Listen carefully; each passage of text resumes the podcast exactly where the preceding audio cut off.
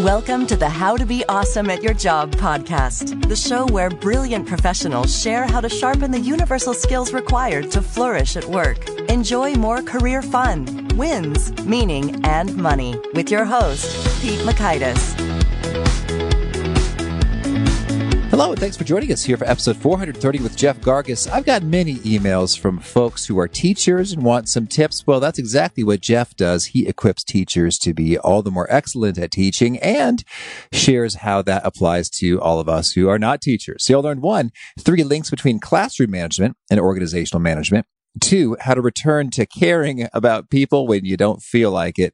And three, how to reach the unreachable. So if you want to check out the show notes or the transcript or the links to items that we've referenced here, it's over at awesomeatyourjob.com slash F430. And while at awesomeatyourjob.com, I hope you'll check out some nifty stuff such as every episode tagged by the topic and the competencies covered, which is in the drop down of the navigation menu where it says podcast over at awesomeatyourjob.com. Now here's Jeff's story. Jeff Gargas is the COO and co-founder of the Teach Better team, the creators of teachbetter.com, the grid method and teach further. He works with educators who increase student engagement and improve student success. Prior to co-founding Teach Better, Jeff was the owner of ENI Multimedia, an online marketing firm where he worked with entrepreneurs and small businesses, assisting them with web design, social media, content marketing, and brand awareness. Prior to all that, Jeff was an adjunct professor at Kent State University and spent over 10 years in the music industry. He's spoken at conferences around the country and has successfully promoted more than 500 events and launched seven businesses in a variety of industries. Big thanks to Jeff for sharing his wisdom with us, and big thanks to our sponsors. Check them out.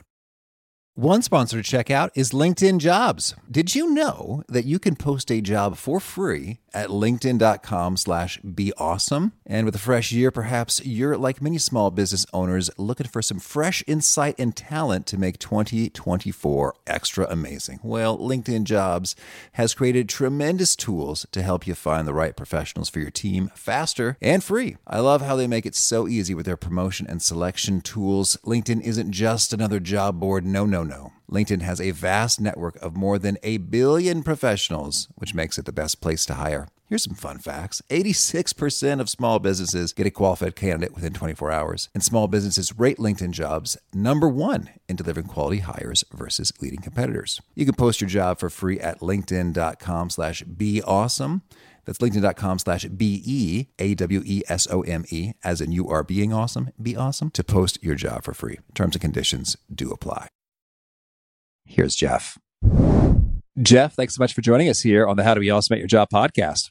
Hey, man. Thanks, Pete, for having me. Truly an honor to be on here, man. I really appreciate it.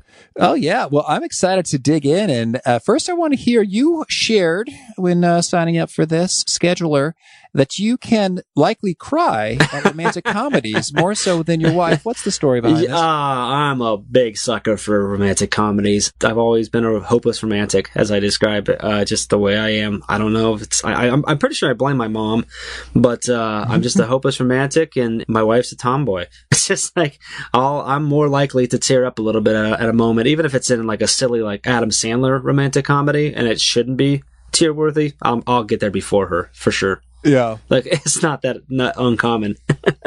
oh, that's funny. That's funny. I just recently discovered the TV series This Is Us. I won't I won't even get into it. I won't even get into it because I know what's gonna happen. Like my my brother and my sister in law watch it, my mom watch it, and all these people. I'm like, no, that's not I I won't be able to handle that. Like, no way. Well, it's like it's like it's a, it's a good thing I waited until I became a parent to watch this show. Oh, Otherwise, Oh, I'd yeah. be like, "Yes, it's boring." But I'm like, I "Oh know. my god!"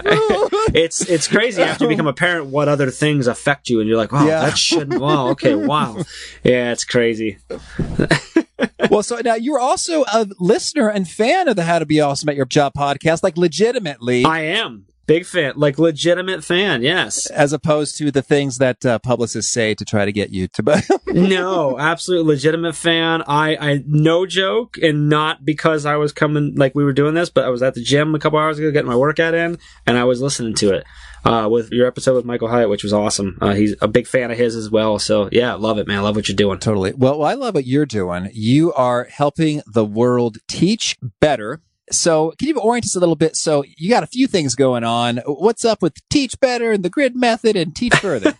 so yeah, the Teach Better team is, is what we are. Everything's over at teachbetter.com. And we basically, we work, we do a lot of stuff with like our general mission is we work with teachers and school districts to implement best practices, implement district wide initiatives and other bits and pieces of professional development and training for the teachers. Essentially, all we try to do is just help teachers be better at what they do. Like teachers are already doing amazing things in their classrooms. We're not trying to go in and change what they're doing. We're just trying to support them in every way and any way we possibly can to help them do it.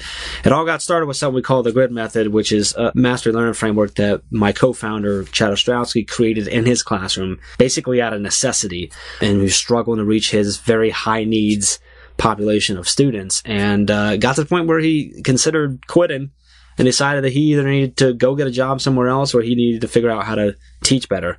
And he luckily stayed in and figured that out. He's a scientist by, by trade. So he kind of dissected everything and, and found best practices that seemed to be the research showed would answer his struggles, but couldn't find a way to put them all together. So we created the system and that sort of what launched us is he called me asking about doing an ebook because I was in the online marketing world at the time and teachers in his district were asking questions because basically the students were telling them they didn't know how to teach anymore, which was fun for him in, in a lot of ways, but a little target on his back, but also a lot of teachers that were like, Hey, I want, I want to reach these kids too.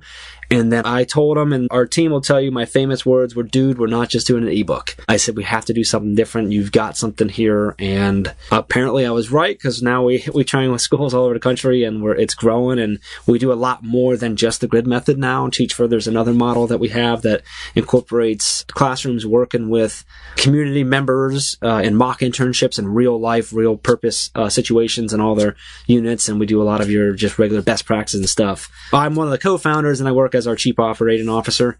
We're a small business with a small team, so I, I really operate also as our chief marketing officer, CFO, HR manager, and just about anything else you can think of.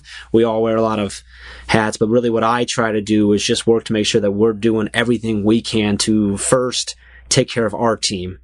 And then a very, very, very close second is take care of our partner schools and all those teachers that are changing the world. Uh, we're just trying to do what we can to help them. And in your work, you say that you have seen many commonalities, connections between some of the, the teaching better classroom management stuff and then, you know, nonprofit, government, business, organizational management stuff. Can you lay out that link for us? Yeah, I, I think the biggest link to keep it really simple is relationships, relationships, relationships. And then environment and culture. So I come from a background in the the restaurant industry, managing restaurants, a wide variety of those, also in the entertainment industry for a little while. And I've been pretty much most of my life ever since when I, when I got my first job and was able to get promoted to a, a shift level management. I've been in management my entire life in a supervisor role. And, and now with our team, it's a little bit different. And, but, so many commonalities there. And then we started, Chad and I started seeing all these connections between like how we needed to build things and, and run things in our business and the connections they had to the, the management in the classroom. And one of the biggest things we saw was like this need for strong foundational relationships and building the right environment, the right culture. So like whether you're in a classroom, a restaurant, entertainment company, marketing firm, insurance agency, whatever it is, you need to build a culture of trust, of positivity, and, and to build that synergy. And you need that environment that promotes growth, that promotes passion, that promotes excitement around what you're trying to do.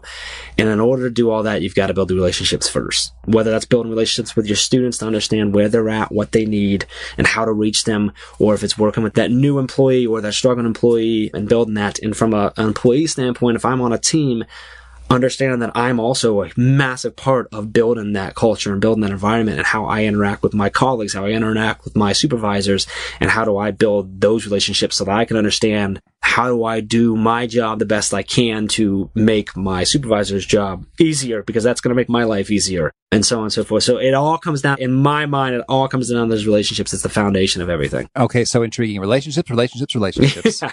Can you maybe paint a picture for us? So what does it look like for those world class teachers? I, I, I guess you're going to say relationships, but what does that look like in practice in terms of what are they doing? What are the key differentiators that these rock stars who are getting huge student learning attainment gains, test scores, improvements, rocking out versus the rest of, of teachers who are kind of, you know, you know, getting by, doing okay.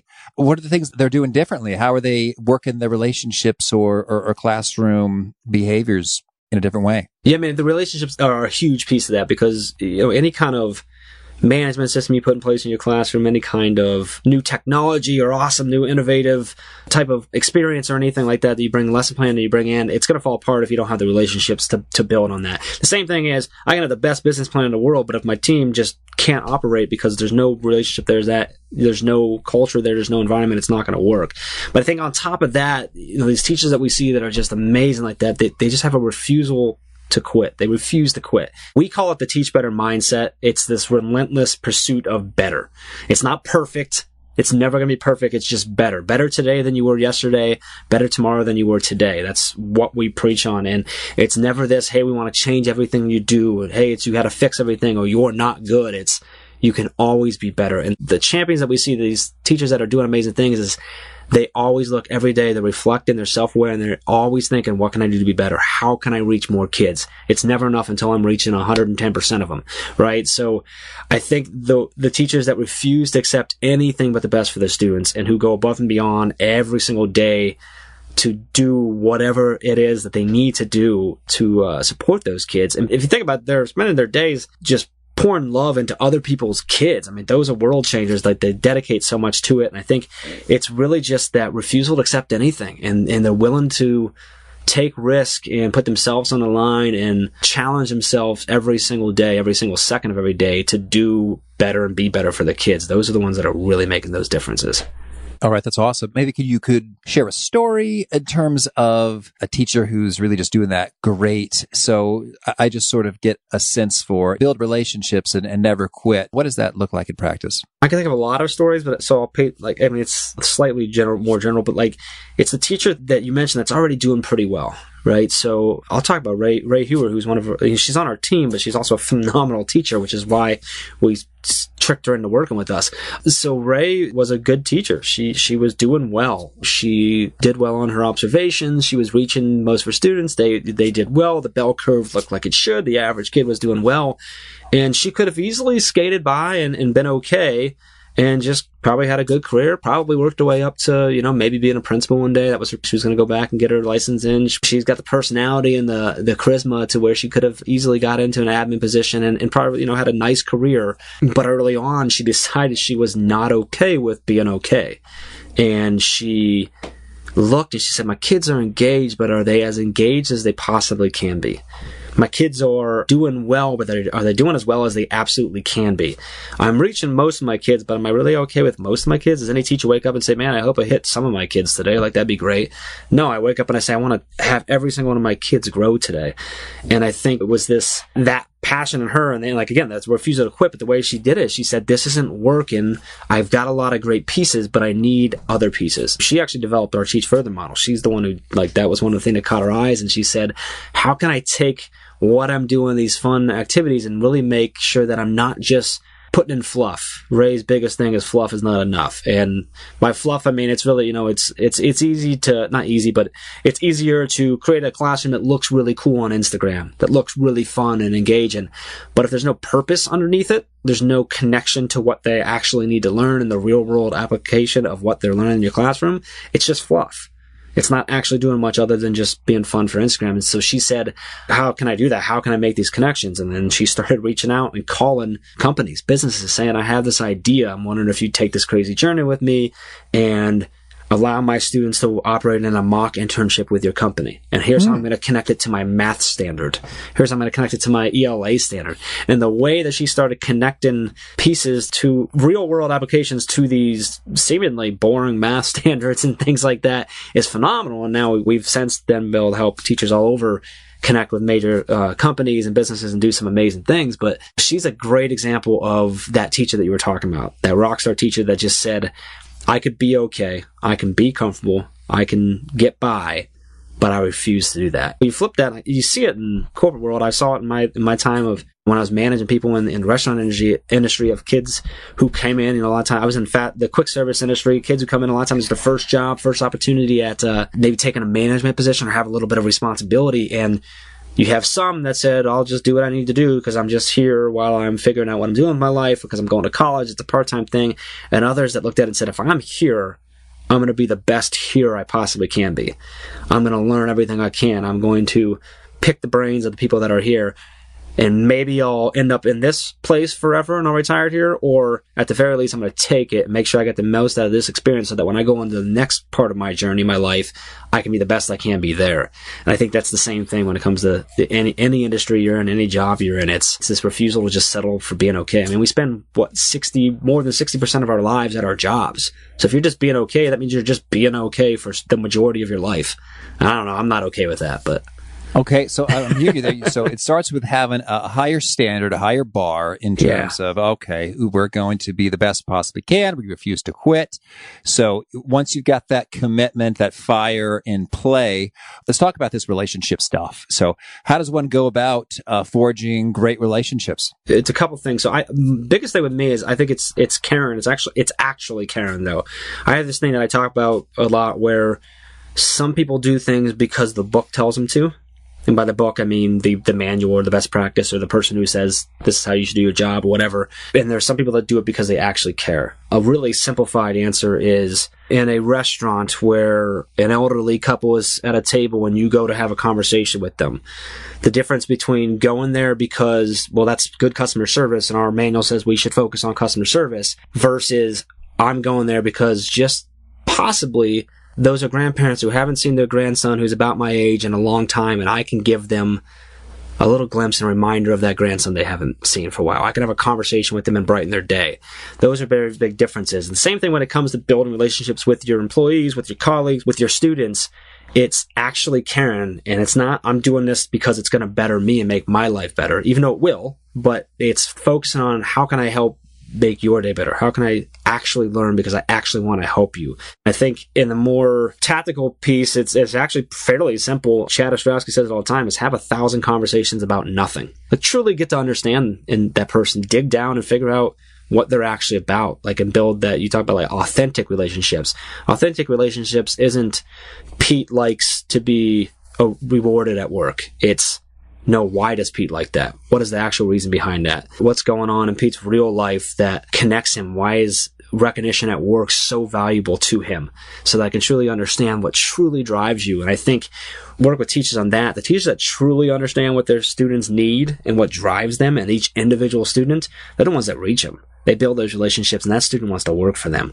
And I think that's the, the biggest piece of that is, is truly actually caring and then having those conversations to dig down and actually understand those people. Well, no, that's intriguing. When it comes to the actually caring part, I'd love to get your take. Like if you, if you don't actually care on a given day because you're tired, you're stressed, you're overworked, you got so many distractions, whatever your reasons, I'm going to assume you're not just like a, an evil, uh, hateful person. but uh, on a given day, you don't actually care. Sure. What do you recommend to, to get back into that zone? So there's, I guess, two parts that. One is my thing would be figure out why you don't care that day and see if there's something you can do to fix that. But uh, sometimes there just isn't anything you can do. You try to leave it in your car, you can't, and you just don't have it in you.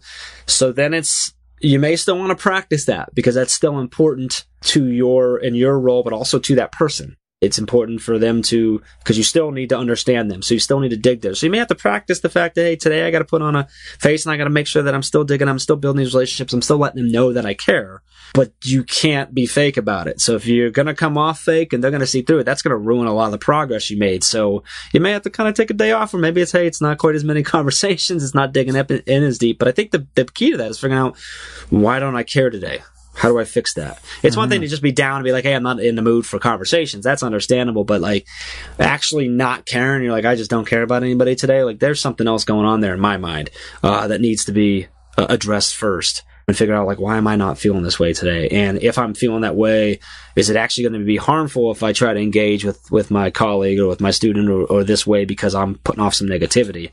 And so having that self awareness and reflection on that, I think, is important. And figure out okay, how do I get back onto it tomorrow so that I can be authentic again and get back into doing what I need to do? And I like the example you brought about with the the waiter or waitress in terms of hey these grandparents may not have seen Mm-hmm. uh, a really young person in a while. And so this could mean that for them. So th- that seems to be a little bit of the formula with regard to i am put myself in their shoes and recognizing how the thing i'm doing here can make a world of a difference. And for teachers that's huge. Like hey what happens here can set the stage for whether learning and growth and development are, are, are headed to, I know, college or career or, or interesting fulfillment jobs or a much less pleasant, you know, life trajectory Sure. uh, for folks. So, so that's that, as well as medicine. But I think that some of the other fields, I think, it can require a little bit of thought at times to, to zero in on who is it that we're serving and how is what I'm doing today potentially going to be transformationally amazing for them. Yeah, absolutely. I think it's important to understand, like, yeah, who you're serving, regardless of what industry you're in, and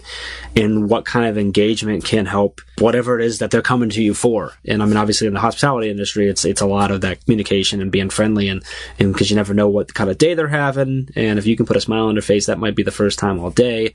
Same thing in, in the classroom. It's like you know, you don't know. It's so it takes so long to figure out what are those kids coming to school with? What else do they have? What other things are they carrying emotionally? And you might be the only person in the world that that's showing them love for the day. That's showing them that you care for the day. Like that's massive. The same can be said for your your employee or your boss or your colleague. Like everyone's got something going on, right? And you don't know if the guy in the cubicle next to you or the, the girl down the, the hall in the other office is struggling with something and just a simple quick smile, a hello, a how are you, actual like authentic, I care. I actually am asking you, I want to know how are you doing today? What's going on?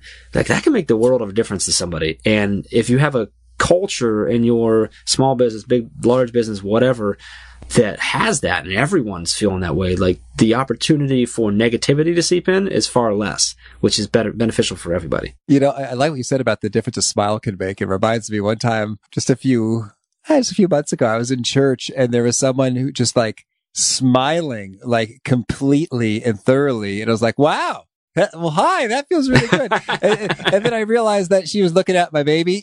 Oh, there you go. That'll is, do it, right? I guess puts you in a good mood. Oh, sure You know, does. he's looking adorable. But uh, I was like, oh, wow, it's, it's pretty rare that you actually get, which feels like a genuine, authentic, full on smile. Like, I'm enjoying seeing you.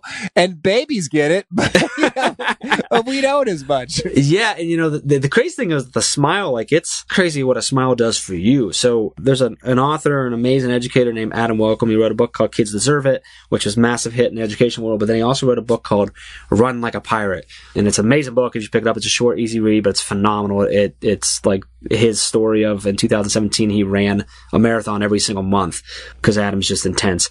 But in the book, he talks about like one of his tactics for sort of like getting through that mental game of running. And I'm a runner. This is why it's big for me, but it's to just smile. And it's funny. Like when I run now, like if I feel like I'm having a hard time getting over the mental hurdle, I will smile. But then what's funny is then, then I remember the fact that I'm smiling because Adam's book said it, which makes me like kind of chuckle. And I smile and I'm telling you, man, it's like a whole nother level. Like it, it just does something to you.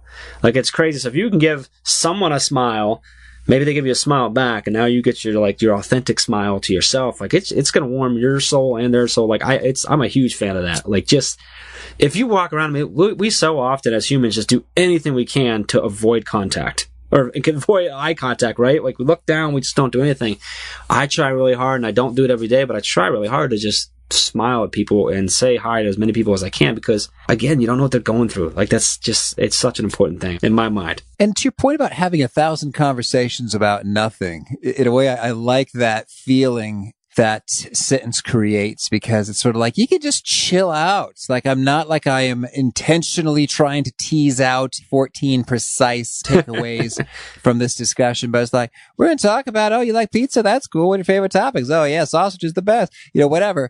And, and in so doing, you you build up a picture. But that being said, could you share what are some of the conversations about nothing that are often quite telling and they deliver something? Yeah, I mean, simple conversations about like, what'd you do this weekend?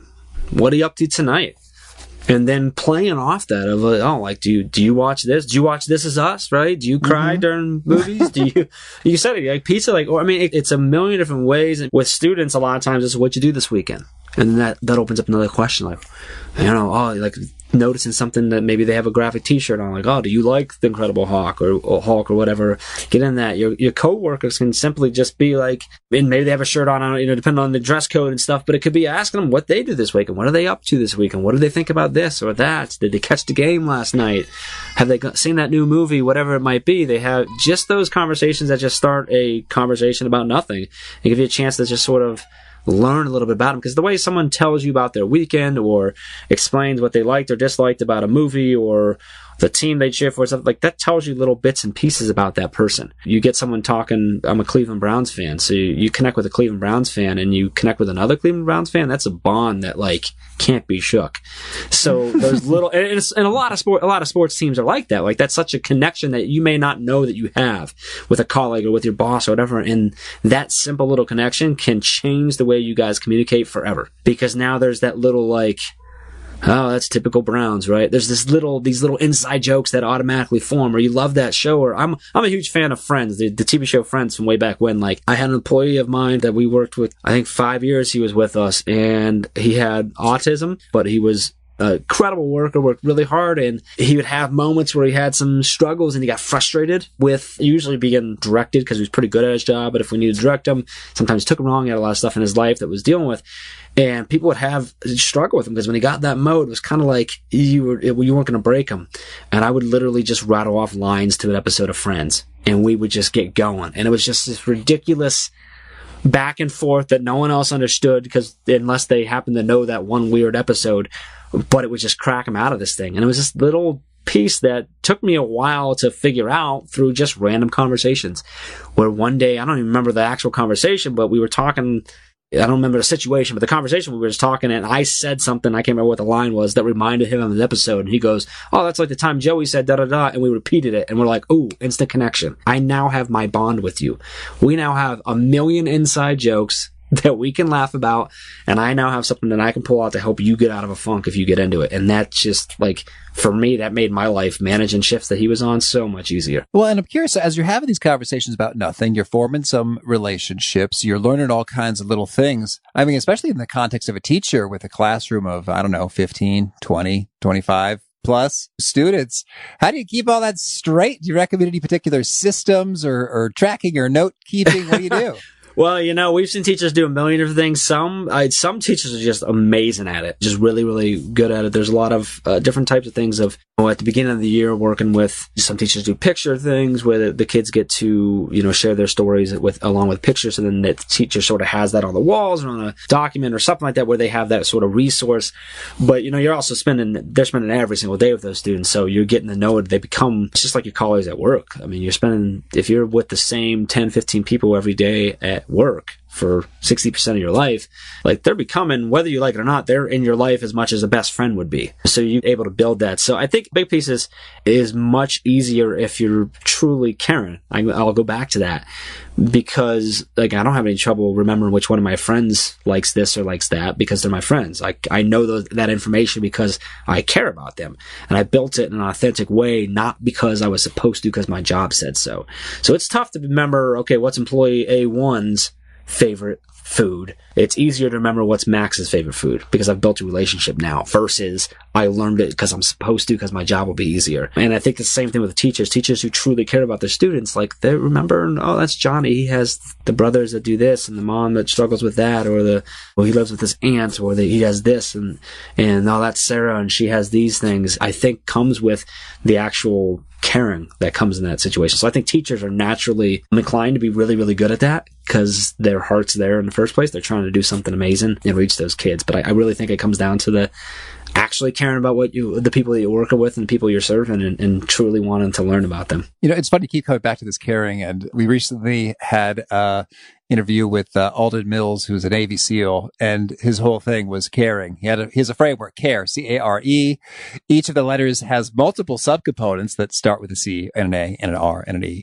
So uh, it, it's kind of uh, fun little connections here. So let's talk about what are your great phrases that you have for, for your business is that you, you help teachers to reach the unreachable. So we've talked about some, some principles that uh, are applicable across students, but if you got a particular employee or student who is is noteworthily, seemingly unreachable, what do you do? It's going to feel like I'm coming back again and again, but it's the relationship. It's, it's understand them, like truly understand the person. So figure out who they are, what drives them and why they've been deemed unreachable. So when it comes to employees, it's figuring out what are their strengths, what are their struggles, and then working with them to play on those strengths and focus on those strengths while still trying to build those struggle points and focus uh, really on what drives them. You know, one of your colleagues, one of your employees might be driven by just by financial gain. Like they're driven by money and that's okay, but understand what drives them versus someone who's driven by admiration and wants to be looked at as an incredible employee or the best colleague around or whatever it might be.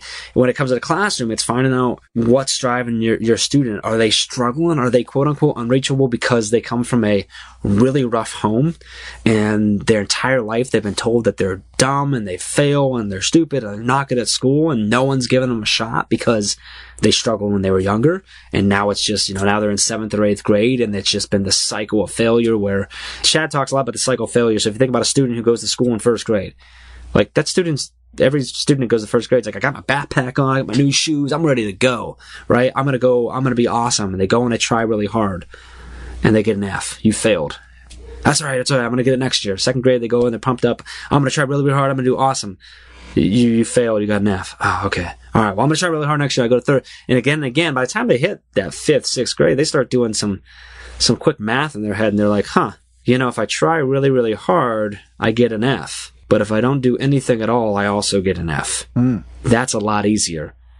Boom, stamped with unreachable. And what happens is, unfortunately, they get kind of written off. And so then you get this little like, oh, watch out for so and so. He's unreachable. Like you're not going to get him. He's in trouble. He's going to whatever the difference is when a teacher chooses to say, yeah, I don't accept that. I'm going to figure out why that student, what's, what's really happened. Why are they struggling? And Chad, this is actually like, I love that you asked that because it's actually, you know, the story Chad tells a lot about. One of his students, Jesse, who was that kid. He was a kid who everyone, he was on all those lists that teachers say they don't have or the top 10. And it actually ended up where Chad had him at the end of the day and for a couple weeks, Chad never saw him. So he thought maybe he moved because transiency was pretty common in those types of, that type of community and stuff. But he asked his colleagues, like, where's Jesse? I haven't seen him. Did they move? And they're like, oh no, he's just getting kicked out of class before he gets to yours. He's getting sent down to in-school suspension. So Chad asked if he could go get him, worked out a deal with his principal and stuff, and actually started going to get him because he, he had built a relationship with Jesse and he knew, look, this kid's just been struggling his whole life. He's never had anyone tell him that he was worth it. The long story short is that Chad was able to connect with him because Chad started to understand that if Jesse had some time to work through things a little bit, and had opportunity to fail a few times and try again and try again without being told I'm dumb. Because a lot of times when students get to a certain point, they get that F or that D, their mind goes up. I'm stupid. I'm not good. I don't do well at school. I'm not good at school. And Chad figured out, well, if I can give him some time to work on that, and if I'm working my class and managing my class the right way, and I have some time to maybe read aloud to Jesse to help work her through these things, I bet he can do better. And he did. He started doing really well. Uh, obviously, still had some issues here and there and stuff, but ended up doing really. Actually, ended up getting a B in the class. It's a it's an awesome story that Chad tells that I won't go into because he's much better. But I think it's the same thing. You know, I think about the, the employee I was just talking about. It's a similar thing. Like when he got into those modes, it was just like, ah, well, here he goes again. Like, and he's just written off. Like you can't get to him. And this isn't to say that I'm anything special or anything, but I was able to find a way to connect with him to get him out of that. He went from being unreachable to reachable, and now boom, he was back to doing his job well. And so I think that goes for whether it's an employee, whether it's your your colleague, whatever it is. Like everyone's got something going on. It all comes back to this getting to know that person and truly understanding them and figuring out, okay, what drives them? Like, and then also what takes them to this spot where they're quote unquote unreachable. And then what can I do to get them out of that? Like, you don't need to be a boss to be the person that gets an employee out of a funk sometimes the best person to do that is a, is a colleague, right? Mm. And, and, it's just like sometimes it takes another student to do it. But, uh, you know, I think it's really focusing on understanding that person and what drives them, what they need at that time. Okay. Well, I'd also love to get your take when it comes to teaching and the actual delivery of learning content. Uh, what are, are some of the key principles that make communication uh, engaging versus kind of lame and boring and uh, not so engaging. I think this goes, and this goes the same. This carries over. Is one of the things that we see that carries over both in the classroom and all other industries when it comes to training and teaching and, and redirecting all this type of thing is, is focusing on the why. So why am I teaching you this content? Why do you need to know that? And it's the same why as like, why do we do this or that in this particular way in this company? Like, you can choose to just say, because I'm the boss and I said so, because I'm the teacher and I said you have to do this, you know, and this is how we've always done it. Or you can go beyond just barking orders and show them why it needs to be done. So I talked about Rae earlier and the teach further model. And that's one of the big things is we're going beyond just the, hey, let's just do this because the state says we have to hit these standards. But let's actually focus on why do you need to know this? Like, why do you need to understand math? For the real world. Like, why do you have to understand this concept? Why is understanding history important? Why should you learn coding? Like, what are you going to do with your life? And, and, let's connect this and let me show you how this is connected to real world applications. They can do it. One of the awesome things about the Teach Further model is there's a piece of that at the end of every lesson where, or every unit, where we're actually sending home, teachers are sending home what we call a planner for the future page, which is to the parents or the stakeholders, whoever it is, the guardians that says, this is what we learned. This is the state standard to hit. This is how we did it. Here's some of the things that your students showed that means that maybe they would be interested in a couple of these fields. And by the way, if they are interested in these fields, here's the type of education they may need to do after high school. And we're doing this at sixth grade levels, at fifth grade levels, at eighth grade levels, way before they get to the, even before they get to high school, because they need to be understanding that early on so they can ap- apply all the stuff that they're learning through the rest of their school into real life things. And it's the same thing when you're in the, the business world and you're training employees and stuff. It's like, I can tell you just do that because that's how you're supposed to do it because the rule book says it. Or I can explain to you why the rule book says it. Why have we determined that this, the way of doing this thing or that thing is the best? And how does that affect everything else that happens? Because what I'm essentially doing is saying, hey, this is why your job's important. Why your role in this company is important. Because if you do this like this, this is what happens and it ends up doing this for our customers. If you don't, here's how it bottlenecks or falls down and we don't get there. And so that's a way that I think takes it from even the person who goes, man, my job's just, I just do these numbers and da da da da, whatever.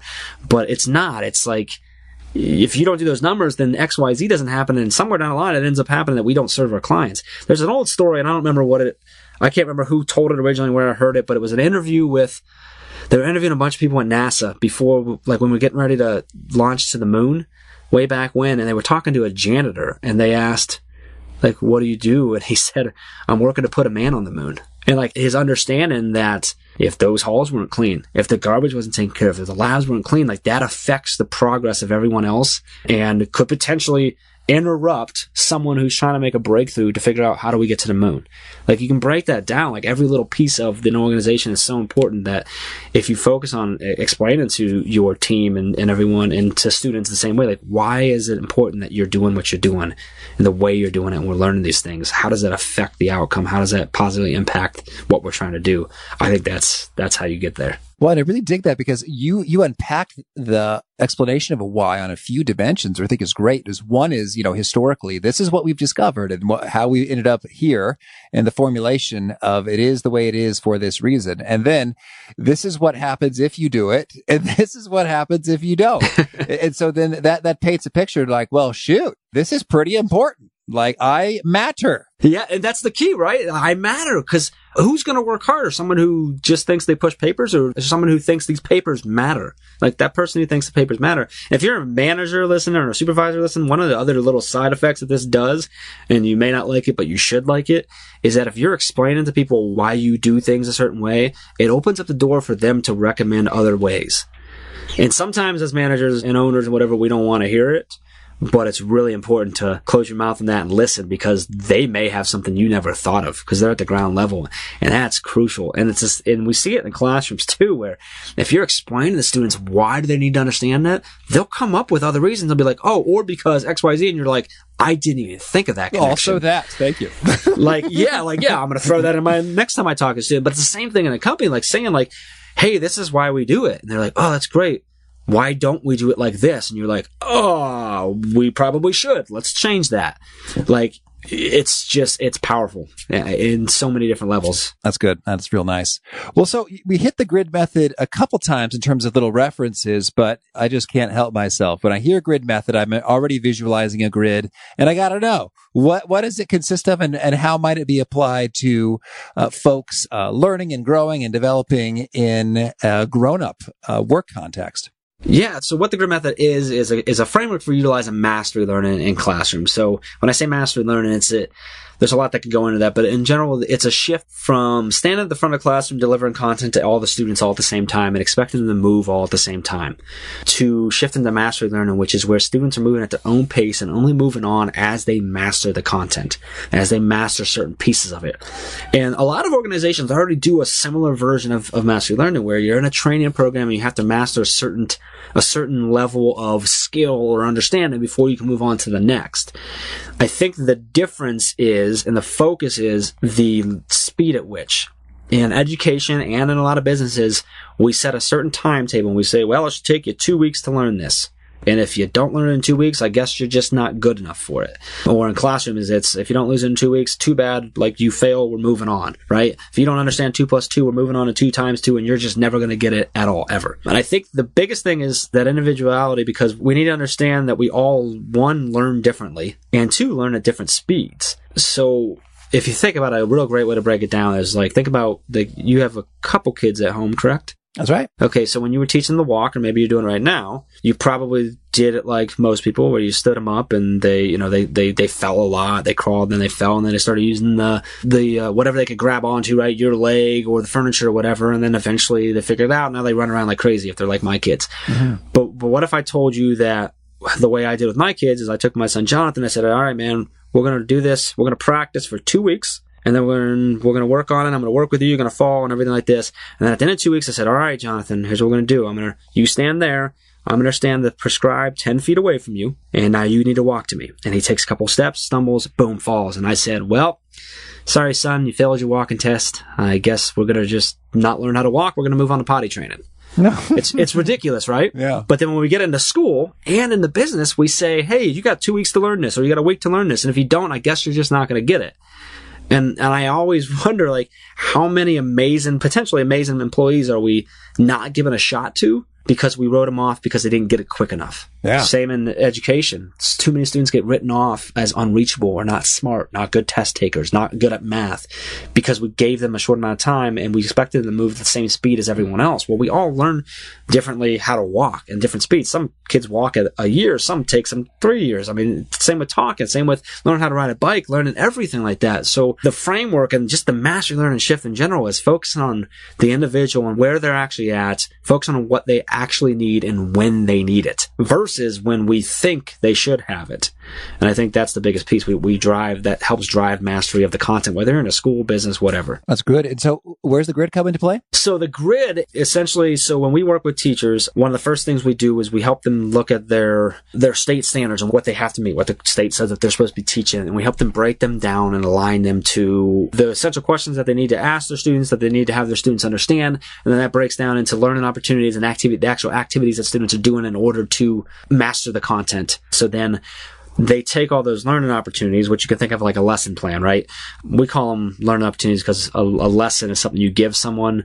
A learning opportunity is something they have to take. So we purposely use that words, those words, but it becomes the grid becomes a, the learning path for the student to move. It's their guide. It's their, their map, if you will. It's this formed of these, of little squares that have activities in them. It explains what they need to do, whatever it is that they're doing, whether that's vocabulary words, whether that's a, a, science experiment, whatever it might be, and then what they need to do in order to be checked off for mastery. So students move through these. And so I, I go and I do what I need to do in, in square one.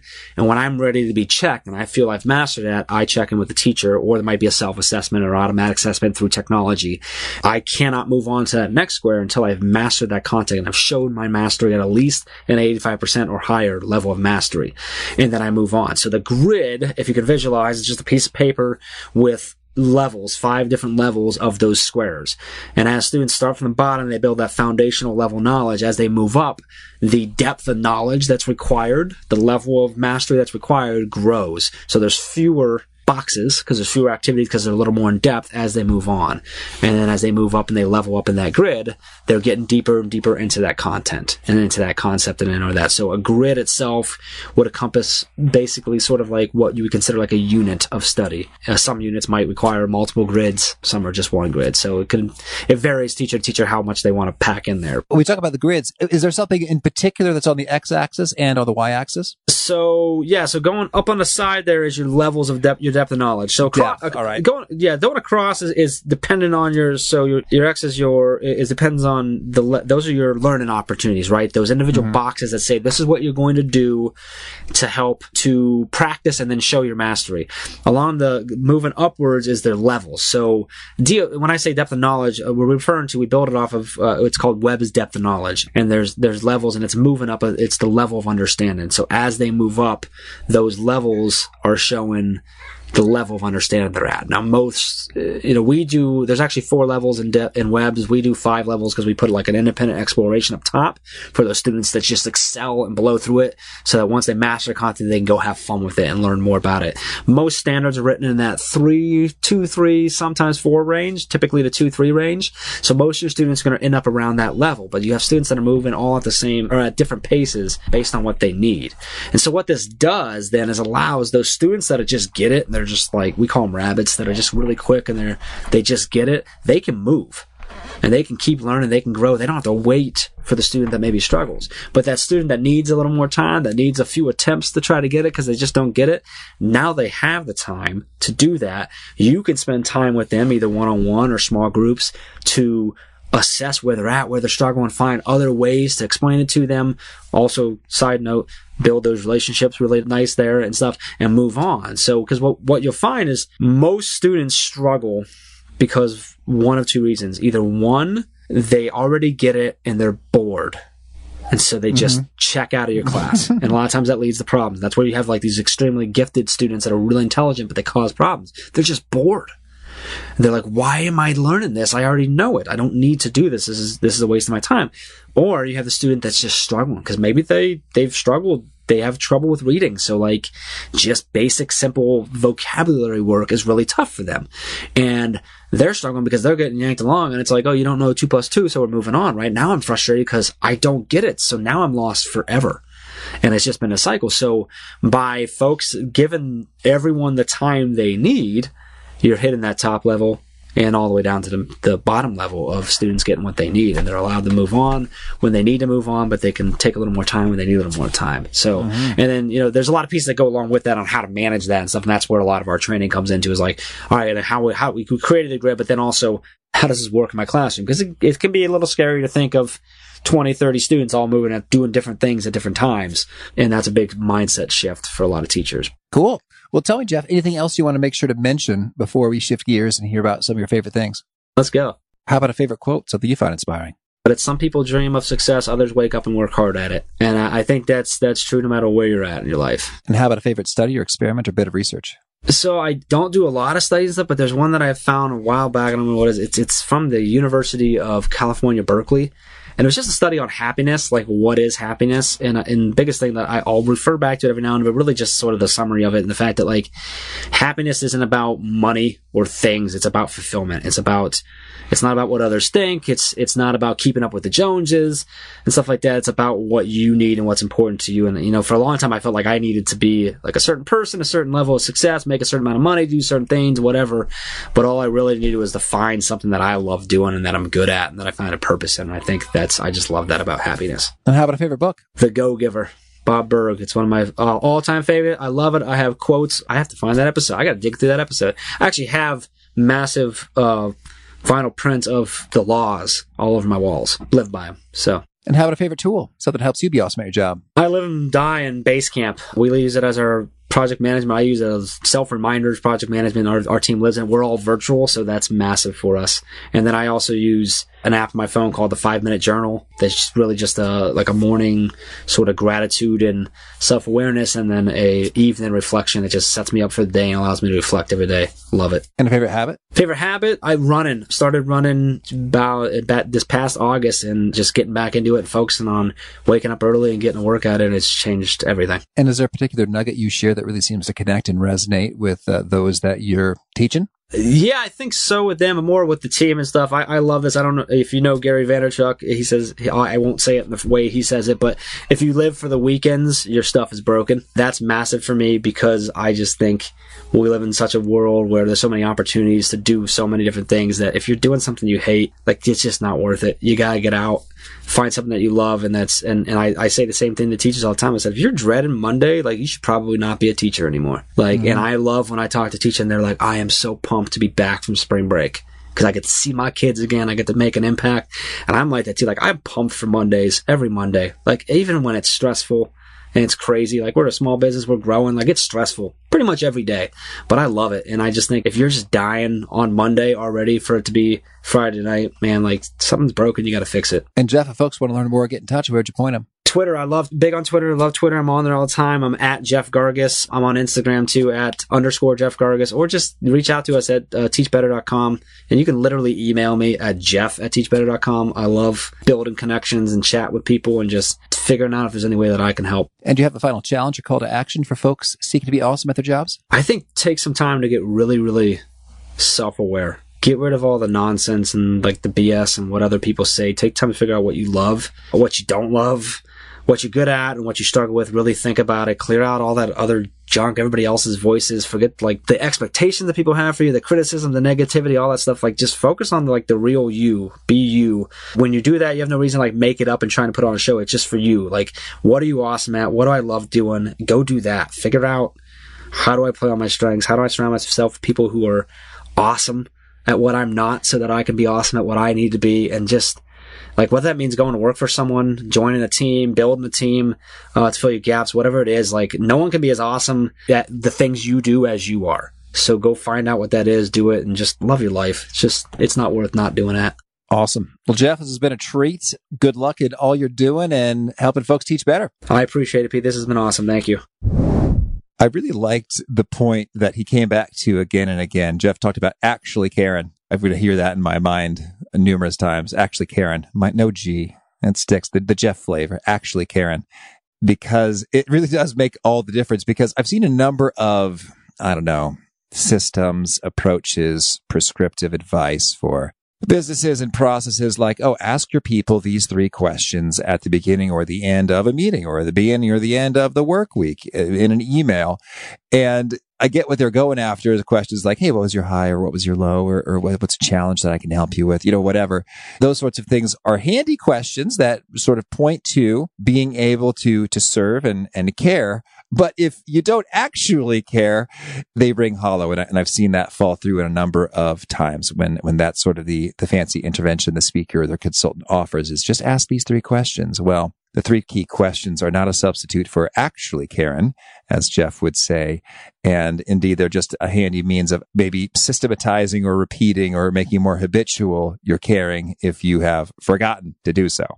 So great distinction from Jeff, the stuff that actually makes the difference. Again, the show notes, the transcript, the links to items we've referenced over at awesomeatyourjob.com slash F430. And if you haven't already, I hope you'll push subscribe. You'll catch our next guest. It's Sarah Canaday. She is talking about some particular business rules that need to be broken. Hope to catch you there. Peace. Thanks for listening. To get the most out of the show, we recommend two key things. First, check out the extra resources at awesomeatyourjob.com. You can find this episode's transcript and links, as well as the perfect episode for your situation. You can search the full text transcripts of hundreds of episodes or explore episodes tagged by topic and competency covered. Second, subscribe to the podcast and get future episodes automatically. You can subscribe by telling Siri and several other smartphones and speakers, subscribe to the How to Be Awesome at Your Job podcast, or by tapping subscribe in your podcast player of choice. If you'd like some extra help figuring out podcasts and how subscriptions work, visit awesomeatyourjob.com slash subscribe for guidance. Hope to catch you on the next episode of How to Be Awesome at Your Job.